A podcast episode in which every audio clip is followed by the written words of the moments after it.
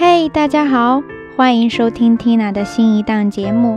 在这里呢，Tina 只想认真的、安静的跟你分享一些美好的日语文字，也希望在这个节目当中，大家能成为主角。对照着文稿，跟着 Tina 一起开始吧。Tina 陪你一起读美文，在深夜，也在清晨。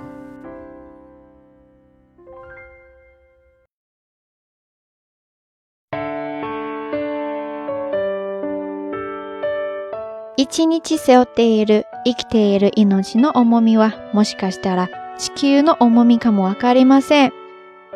地球が太陽の周りを回り続けていることはご存知の通りですが、それを実感しながら生きている人はあまりいないでしょう。でも、今この瞬間も様々な命が一緒になって宇宙を渡る旅を続けているのですね。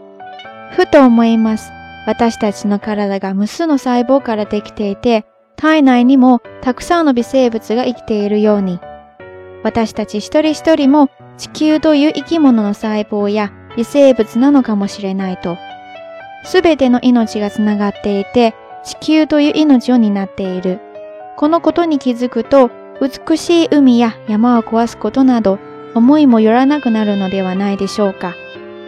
石垣林は人間の視点ではなく、地球や宇宙の眼差しで命や生活を見つめた人だという気がします。そんな彼女が初日の出を生中継するテレビの企画に書き添えたのが、この太陽の光を提灯にしてという詩です。日の出を見つめるとき、込み上げてくる感動は何なのでしょう。その神々しさに思わず手を合わせるとき、頭の中には何もなくなります。それでも本能はちゃんと感じているのでしょう。自分たちの存在の意味を。太陽は地球が宇宙の闇を渡っていくための灯火。そして地球の命は私たちの命そのものなのですね。